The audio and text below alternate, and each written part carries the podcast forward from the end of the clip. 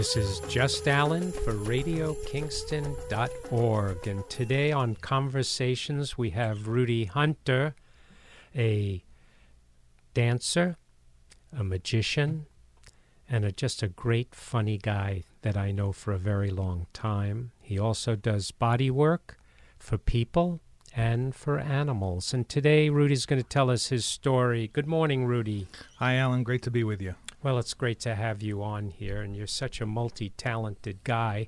Thanks. Uh, so tell us a little about your early days. I know you come from, I believe, Toronto, Canada. And uh, tell us about uh, how you got started in dance and magic and what it's all about. Sure. Um, I actually was born in England and emigrated to Toronto. How old were you when you immigrated? Uh, f- I, w- I immigrated when I was five. So for my first five years in North America, I had this lovely English accent, which only returns when I drink way, way, way too much. Um, and growing up in Canada, I, on my eighth birthday, decided I wanted to be a magician and a dancer because I went to see Doug Henning, bless his soul, at uh, the Royal Alex in Toronto, and I thought that was the most mind bending, extravaganza, magical thing I had ever seen in my tiny little life. And He, I, he really did spur on a lot of young people uh, to go into magic. he was he was awesome, just flat out awesome. You know, hippie hair and love peace and floating and vanishing and just great. And those jumpsuits, you know, you you can't buy that kind of entertainment.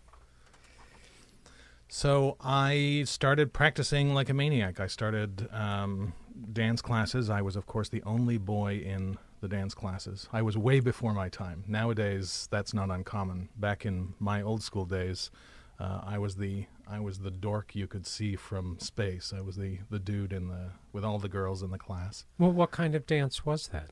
Well, I was trained backwards. I was trained first as a tap dancer. I love tap. I was uh, really I grew up on MGM musicals, so I took tap as a young fellow also. Oh, see that? See that? You learn something every day. That's awesome. I, I think you're the first person I've told that. Oh, wow. Well, not now.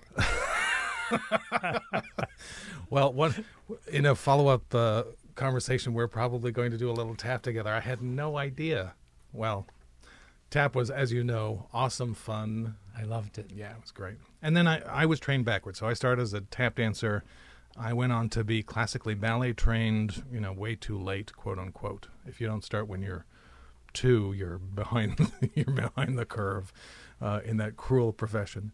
Uh, and then I went on to jazz and modern, and I ended up doing uh, musical theater, which I loved, and um, that was dance. And at the same time, I was standing in front of a mirror, practicing, practicing, practicing, practicing for years, for somewhere between 10 and 14 hours a day.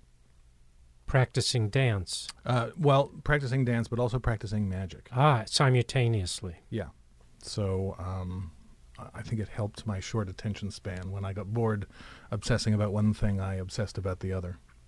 It helps to have lots of OCD when you're a kid and lots of anxiety if you want to go into those professions because it gives you something to do in every millisecond. And magic was, uh, as they say, very, very good to me. Uh, dance was a cruel mistress. I uh, wrecked my back in uh, when I was 17 in a performance. I did a was in a musical theater piece. I did a hang drop from a piece of scenery, landed badly, and my back went out for, for well, it went out in that moment, and it took a quite a long time to rehab. So my dancing career ended in that moment, um, which I'm only just a little bitter about left uh, after all these years. And thankfully, I had something to fall back on, which was magic. And magic really carried me through the disappointment and the regret I had about um, not being able to dance anymore. But let's back up for a second. Uh, the uh, when you gave up dancing and you had your back injury, uh, you went to practitioners to help you with your back. Well, I was a I was a broke performer living in Toronto, so I had no real money to speak of. After I did um, a little bit of uh, prescribed muscle relaxants, um, you know, which were fun for for what they do, uh, which is not very much.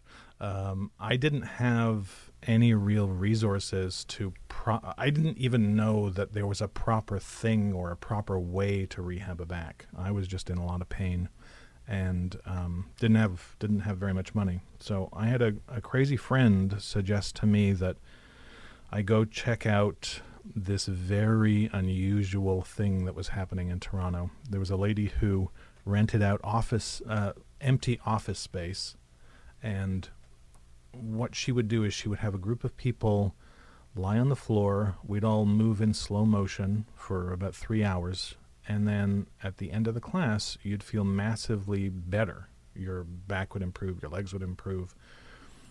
And I thought, I, I was raised by scientists, so I thought this was beyond out of the park. I thought this was the craziest thing I had ever heard. But the magic key to it was that it, the classes were ten dollars. so it's like, oh, okay, I'll go.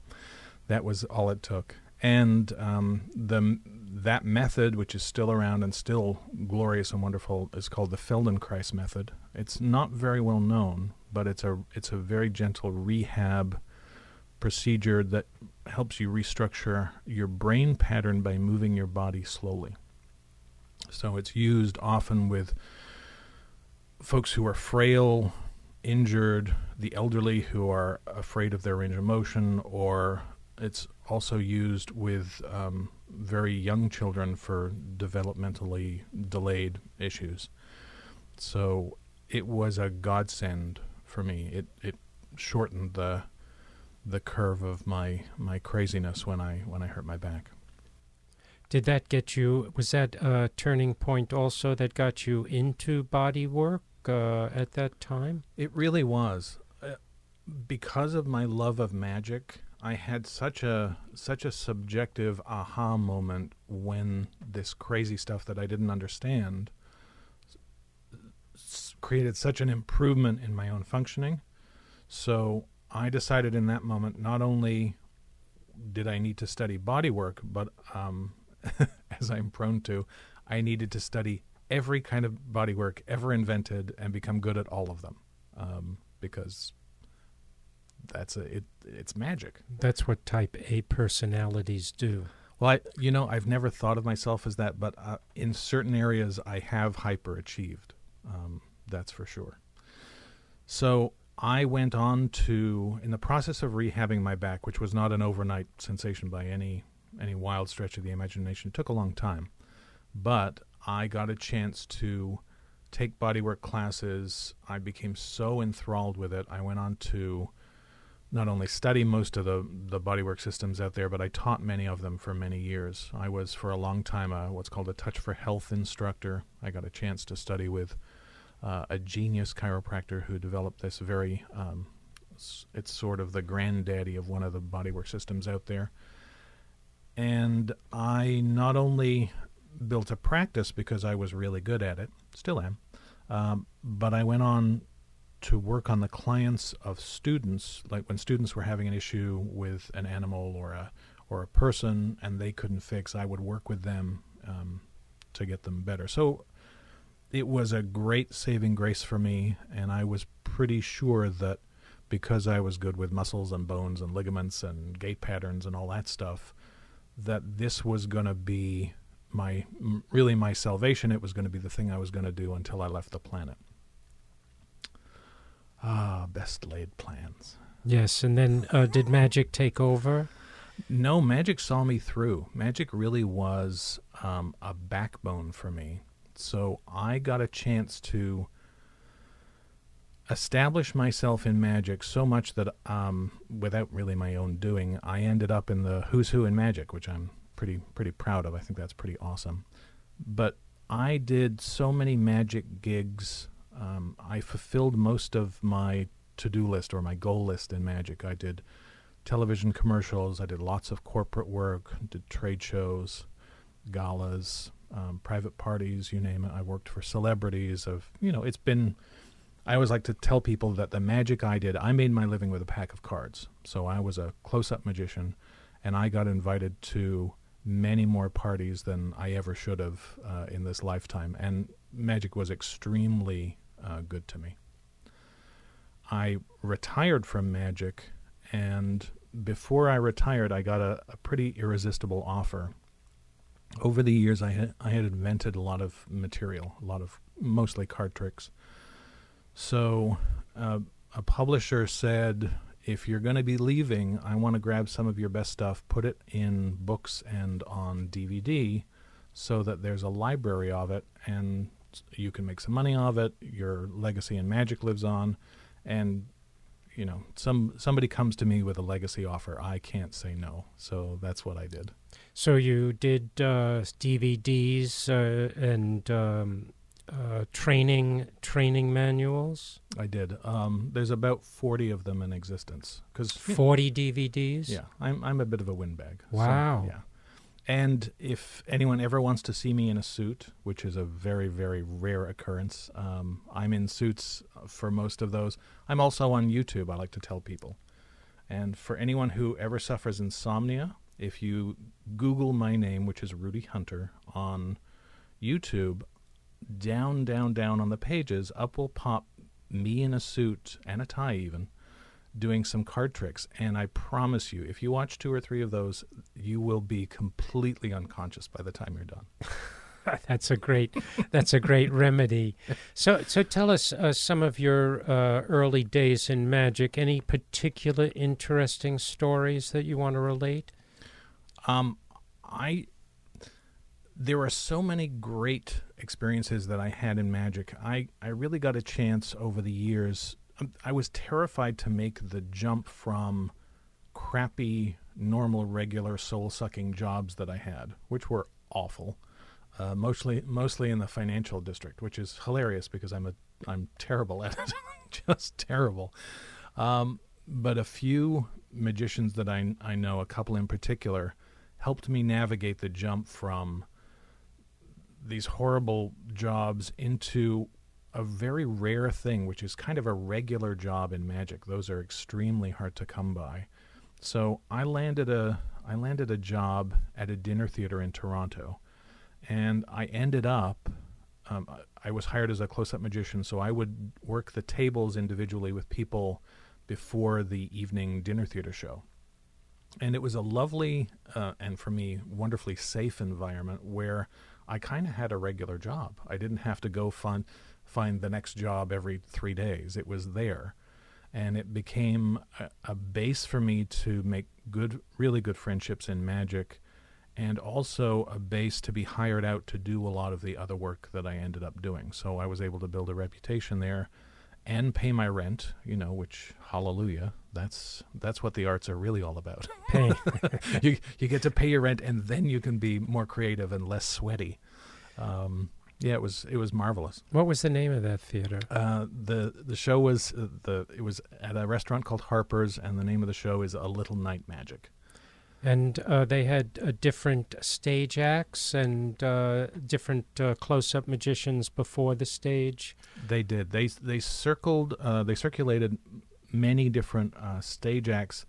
I became such a such a steadfast part of that that I, w- I was mostly the close-up dude and I ended up setting a record. I ha- I I have the longest running close-up magic gig in a dinner theater in Toronto. I was there seven years, which is unheard of um, un- until I set that record.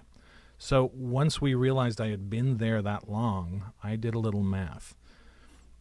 When a stage performer works for an audience, there's you know two or three hundred people in the audience, and that's wonderful.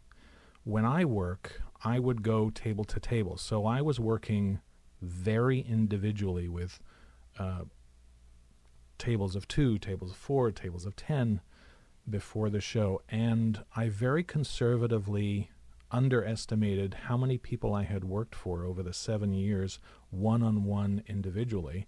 And it turned out to be my very conservative estimate was a quarter of a million people. I'm exhausted. Me too. I need to lie down. that's that's a lot of pick a card. Pick a card and finding the and, card. and finding it exactly. well, welcome to my life. Right. The easy part is picking. Right. So, uh, so then after the magic, um, did the did the place close down, or you just had enough? It it did close down uh, shortly before, uh, shortly after I left, and and I had I had had enough. I I ran sort of my uh, circuit, and at that point in time, I was in the process of moving to New York, so it worked pretty seamlessly and I still stay in touch with most of the performers from that show, and some of the wait staff who were there for forever are really good friends. I made I made my best friend, who's uh, she's no longer with us, sadly, but it was in this very wacky environment full of very interesting people that we connected. We stayed friends for uh, donkey's years and and really got close. So it's one of those things you know, sometimes you work in an office where everybody's fabulous, or you you join a team where you you instantly connect with people. This was that kind of environment, and it was packed with theater and crazy and neurotic people, all the stuff I like, all the juicy yes, stuff of life. That's what's interesting. Neurotics are the most interesting. Yeah, they're never dull. so so now uh, the magic is over, and you've come to New York, and uh, what are you doing?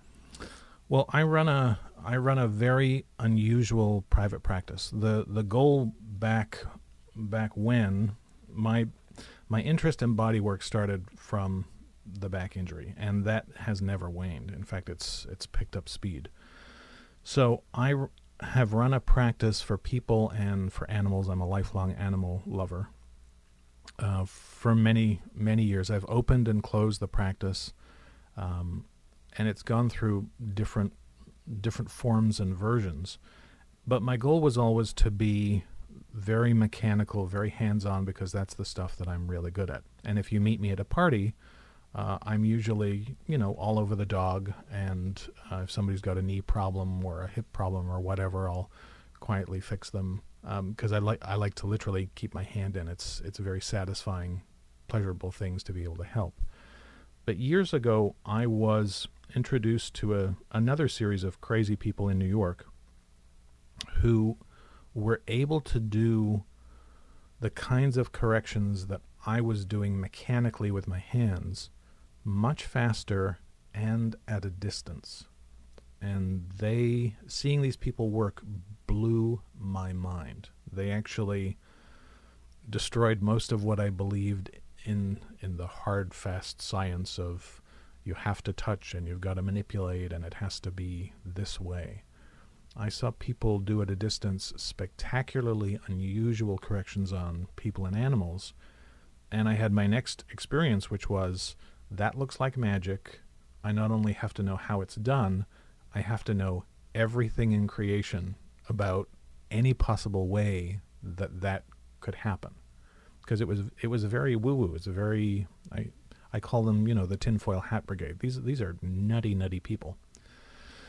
So God being a God of irony, I end up these days in my practice where this is the only way I work.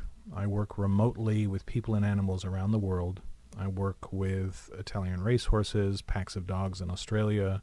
I work with folks who've suffered trauma, um, folks who who are stuck in their healing journey, and this is the the exact kind of work that I'm doing, and I'm actually pretty pretty famous for um, in in the healing universe and in this circuit of work. Uh, now, your work has taken you, I know, down to Florida, where you've worked in prisons or a particular prison, uh, helping men uh, actually, the prison uh, has a program that trains dogs and lets the prisoners work with dogs, and then the dogs are adopted out. And that sounded very, very interesting. Maybe you could tell us something about that. Sure, it's it's one of my it's one of my favorite ways to spend time. Um, the prison is Walton Correctional, and it's in um, in Freeport, Florida. The program itself is run by a very savvy, brilliant animal refuge down there called Alaqua, which is a bit of a mouthful. It's A. you want to yeah, spell that for us? A L A Q U A. It's Alaqua Animal Refuge, and um, the husband and wife that run this place, um, they've been very kind to me. They're in my estimation, they do everything right. Um, so it's it's a sanctuary situation. They're always trying to adopt out animals. There are certain sets of animals who are unadoptable, so they have a forever home at the at the sanctuary. And this place is staffed by engaged volunteers. Um, just it's a glorious, glorious place. And they run this teeny tiny shoestring, almost unknown little program, which is my favorite part. I spent a lot of time at the refuge too, but uh, they run this program out of the prison, and it's exactly that. It's a 12 week, week cyclical fostering program. So, dogs that they're trying to adopt out that need training skills before they get adopted into the family or the group or the wherever they're going. They have this great program that uses energy work uh, in the medium security men's prison, and the dogs come in, and it's two dudes to one dog.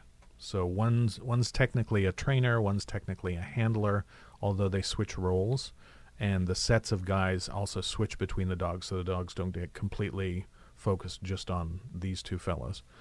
Um, and a few years ago, I got introduced to this program. I went down with a group of people who were doing energy work. I thought, wow, what a great opportunity. Uh, I had one objective in mind during my first visit. Because remember, this is medium security. This is neck tattoos, slamming doors, you know, body searches, the whole nine yards. And this is just to come visit. So my goal was that I was not going to cry and that lasted exactly 10 minutes. So I, I'm in I'm in the workroom with the guys and the dogs, uh, gently weeping, and I'm thinking to myself, "This is it. I'm I'm going to die here." So the crying was not because it was scary, um, thankfully.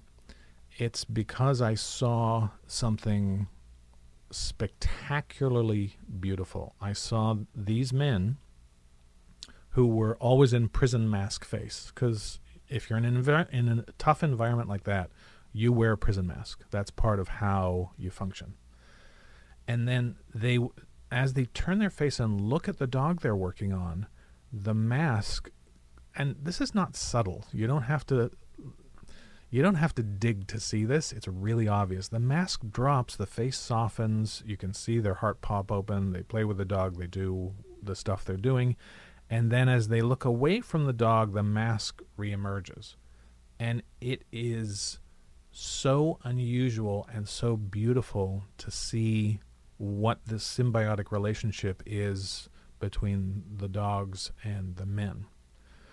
Alaqua, in their uh, genius, has an agreement with the guys, and here's part of why it's so magical. They use energy work in this program, which makes them unique. There's lots of other uh, animal, farm animal, cat, dog programs in prison, and they're all good. But this program uses energy work, and the agreement is that the men will work on themselves, on their own bodies first, using the energy work before they ever touch the dogs. And that one maneuver, I guess, or rule or piece of inspired cleverness really creates this unbelievable circle of give receive and and the receiving is way more powerful than the giving. So it it opens the men up and it puts them in the same loop as the dogs they're helping. So the rehab really really flows. And uh, now these dogs come from a rescue uh, uh, place, and then they're placed into the prison. They the dogs actually stay in the prison facilities with the men. Yes. So all the dogs come from Alaqua, which is the initial refuge.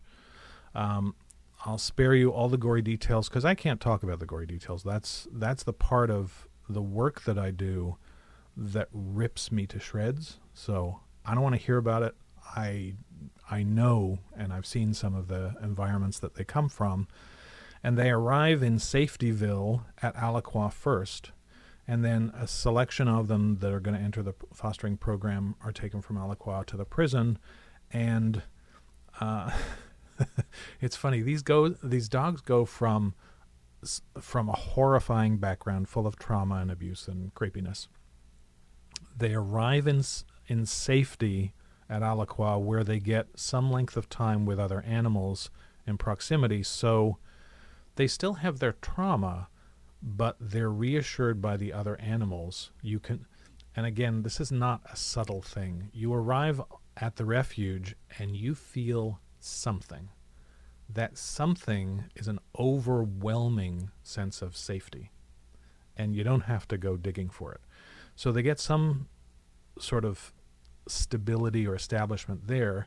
And then, as one of my friends says, think about it from their point of view. They enter nirvana in the prison. Suddenly, there are two adult men for you as this little dog waiting on you, fussing, training, playing, feeding you snacks, giving you belly rubs. Uh, there's a fabulous detail that I love in in the program. they have had to, with a couple of the inmates who are in this program, they've had to limit the amount of uh, access to shampoo that these inmates get because all they want to do is wash their dogs every day. you know, that's not good for the dogs, but I could not stop uh, beaming when I heard that. These are these are dudes who have worked very hard to get into this program. They have clean backgrounds of uh, nasty violence or abuse, so there's that set. But they also work extraordinarily hard to get in the program and to stay in. Because slackers in the program, um, let me tell you, the the fabulous little Thunderbolt sergeant who I love. She's tough as nails and sweet as can be. She she kicks the bums out who who are dragging. She only wants. She's part of the linchpin that makes this program work. She only wants really engaged guys working with the dogs. So, twenty four seven, they are with their dog, and they the dog technically is supposed to sleep in the kennel in the barracks with the other inmates uh, between their handler and trainer. Sometimes rumor has it that, that there's a little, you know, nighttime snuggling, but I, I'm not telling tales out of school. But all the rest of the time, they are fully engaged 24 7. So they're training these dogs and working with them and giving them a real sense of security. Yes. And then when the program ends, the dogs are taken away from them. That must be a heartbreaking situation. It is excruciating because in the 12 week cycle, aside from things like the very first maneuver the guys do is they have the dog eat out of their hand to establish dominance, to establish the fact that that's where the good stuff comes from. They go on to learn everything from stay command sits. Uh, I mean, it's it's intense. And you're right. Week 12 rolls around, graduation happens, and when I first visited this program, this was the piece of information I was determined to ask all the guys about. And I technically I wasn't supposed to, but I didn't care. I talked to all of them and I said, "Okay, there's this beautiful thing that happens. Dogs graduate, quote unquote. They they are adopted out to their families. Doesn't that rip you apart?" And here's what the guys told me it is the worst day imaginable. Now, think about that. That's quite a claim from somebody in a prison situation because they've grown so attached. And I said, "Well, how do you how do you cope with this? What do you do?" He says, "Well, half of us go away and cry. Go away, I mean, go to a corner, go somewhere somewhere a little out of sight and cry. And the rest of us get busy scrubbing down the kennels for the next set of dogs, um, and fussing and anything to keep busy so that we are not ripped apart. And Alaqua, in their immense brilliance, does a does such a clever thing on that graduation day.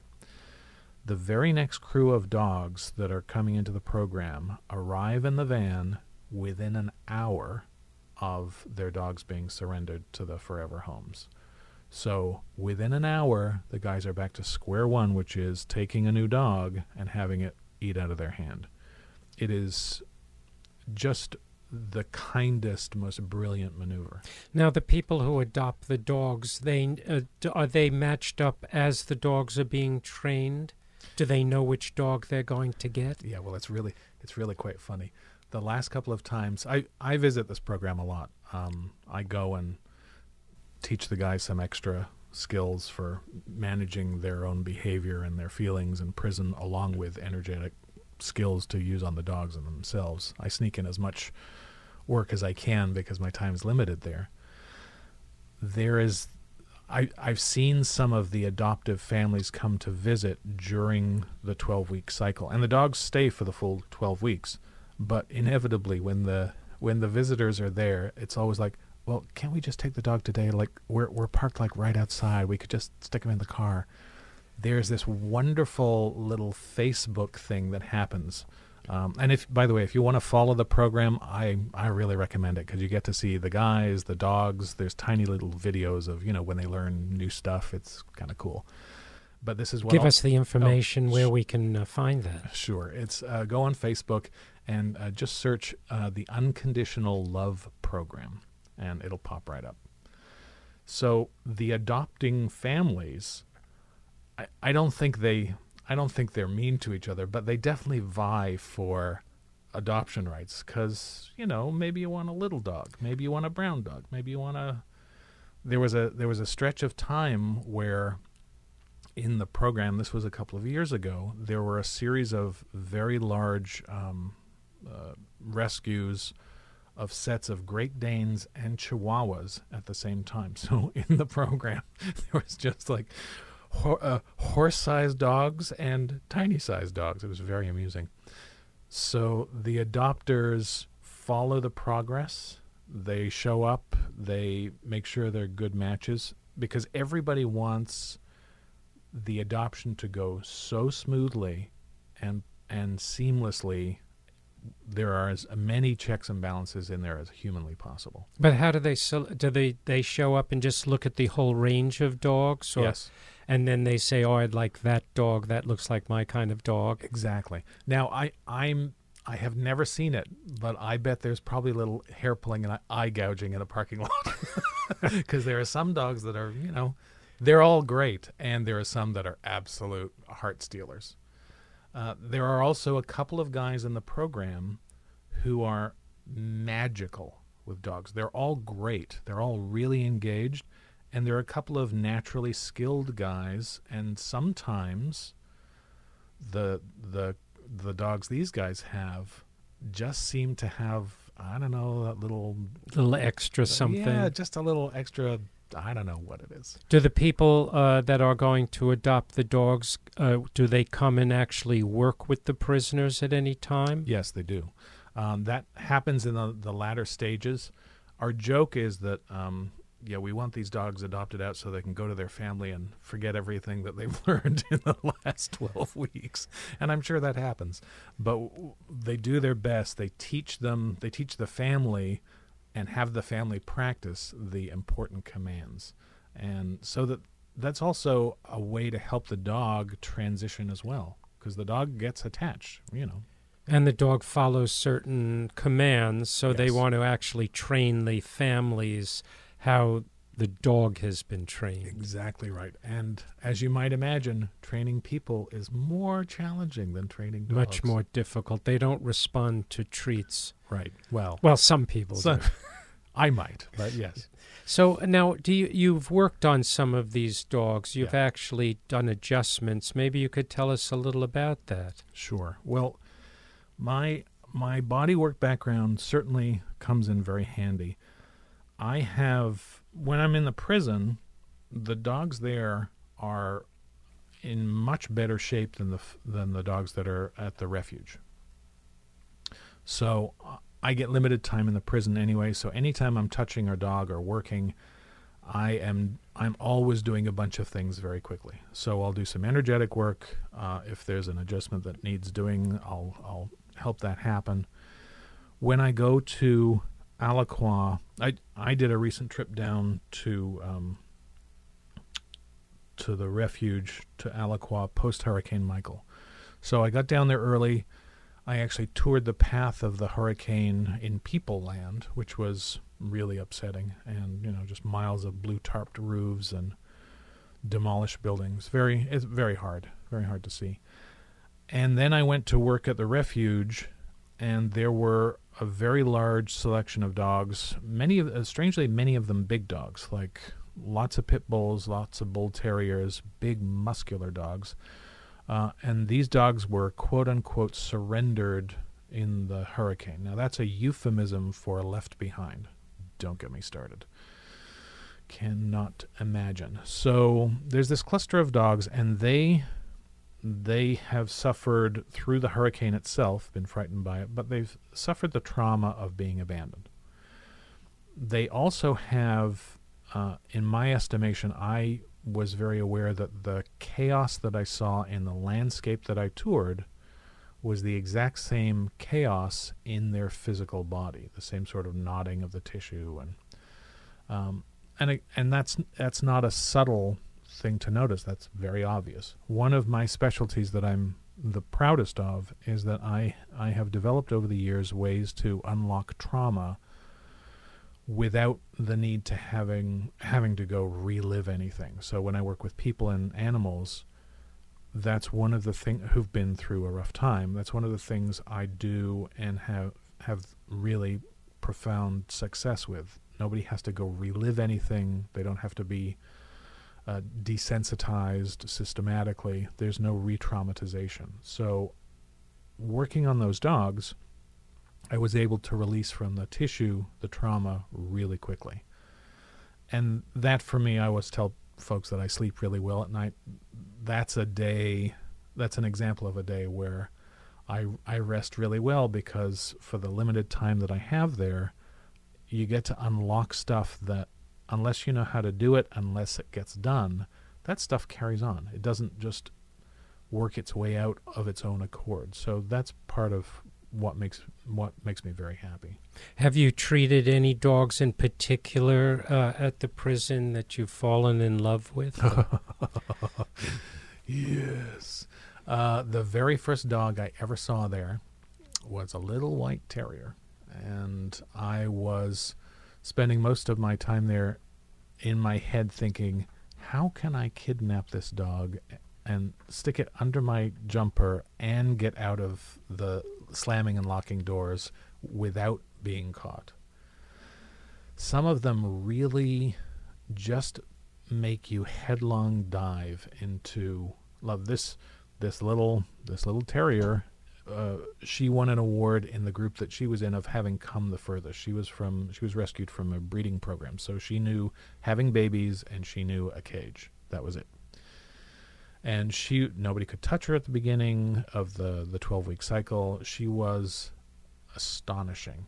And i did get a chance minimally to touch her to do some release work on her. And yeah i would have I probably would have been serving time myself for kidnapping a dog from a prison. Well, people might want to go to prison just to spend all that time with wonderful dogs and not being interrupted during their training sessions. Well, I'll tell you something. Every time I go there, it's very hard for me to leave, very hard. Um, and I have a relationship now with the guys um, and the sergeant who's who really is the linchpin of that makes this thing work and keeps it going. Um, and you know, she leaves me. Last time we were there, I mean, just as an example, I had I had one more one more visitation day there. I was teaching them a bunch of stuff to to maneuver their time inside, how to deal with their feelings, especially not only just being incarcerated, but how how the staff and the the inmates are constantly bumping heads. So I was teaching them some of that stuff. It was a nice day. So we we went out into the yard. Everybody brought their yoga mats. It's the guys, the dogs, and me. And the sergeant says to me, "Oh yeah, I got to go run some errands. Uh, you know, see you in an hour." So I think nothing of it, and then a few minutes later, I'm in my head thinking, hmm, here I am. Nothing has ever felt more like home to me. It's it was a beautiful time. We got a lot of great work done. We're out in the sun. Dogs are running around like maniacs. They eventually settle down with their with their owners and trainers, and uh, yeah, pretty good stuff. Well, this is an exciting uh, program. Uh, I, I, really like dogs myself, and uh, it's nice that you do body work on dogs. You, do you want to give people maybe your website so they can see some of the things that oh, you sure. do? Yeah, absolutely. Um, There are two that are worth poking around in. I, I have a reputation in my industry. I think it annoys a lot of people. I post a lot of free tools uh, on my sites, um, basically because years ago when I wrecked my back and I needed help, I didn't have access to this sort of help. So I vowed that if ever I got the chance, I would make these tools available for folks who needed help at three in the morning or didn't have the money to go for a session or just needed to lean into something. So the tools are Rudy Hunter, R U D Y Hunter, H U N T E R dot com. That's me. And then the one that's longer and more challenging to spell uh, is huntershealingcalls.com. So I'll spell that for you H U N T E R S H E A L I N G C A L L S. So huntershealingcalls.com. They're linked together. If you find one, you'll find them both. You'll find all kinds of subsites, and you'll find all kinds of tools not only for yourself, for people, but for animals as well. Uh, I'm an equal species helper. And if you dig around there, if you see any of the pages labeled dog love or prison, go look at some of the. There are some short video clips, and there's some sh- shots of me and the dogs in prison. And there's a lot of shots of big old me shoved into tiny dog pens, uh, looking cramped and uncomfortable. So that's fun. Uh, now, uh, do you have any advice for the regular people uh, in our audience that might need an adjustment or are having a back pain or some kind of difficulties? Maybe there's some general advice you can give us to stay healthy and keep our bodies moving forward. I have some great advice. Um, so the first of which is I love really competent medical providers and I love really competent acupuncturists and chiropractors. I refer out to those folks all the time. The the best way to find somebody of that ilk is go ask your friends. Somebody who's had trouble, who's going to see somebody who they really like, that's somebody for you to go check out. Because we all want the same thing. We all want you feeling well, staying strong, and improving. Some of the some of the tools you'll see on my site will help with all kinds of areas, including the physical body, but also many of the perpetuators like our emotions. Did you know we had emotions, Alan? Uh, a little, Yeah. yes. I, I, I- had, I had ha- I had one once. yes, I, in in my world they are an enormous big deal so in addition to finding somebody to work with who's really good or maybe a couple you know maybe there's a really good massage therapist that you like and there's some a chiropractor that you really like go, you know go check them all out in addition to that if you have something that's chronic please poke around the territory of feelings that might be uncomfortable there is no bigger 800 pound gorilla in most of our lives than either trauma or difficult feelings that we haven't fully processed. So you'll find a lot of that stuff on the sites. Lean into the free tools. You'll you'll do really well with them in addition to getting the physical hands-on care as well. Anything you'd like to add to our conversation today for our audience? I I was just trying to remember earlier today how long we've known each other and it's a long time. Time does go quickly. It does go quickly. I just I just can't tell you how thankful I am uh, that we're friends. It's it's a real pleasure for me. That's very nice, Rudy. Thank you so much for joining us today on Conversations. My pleasure.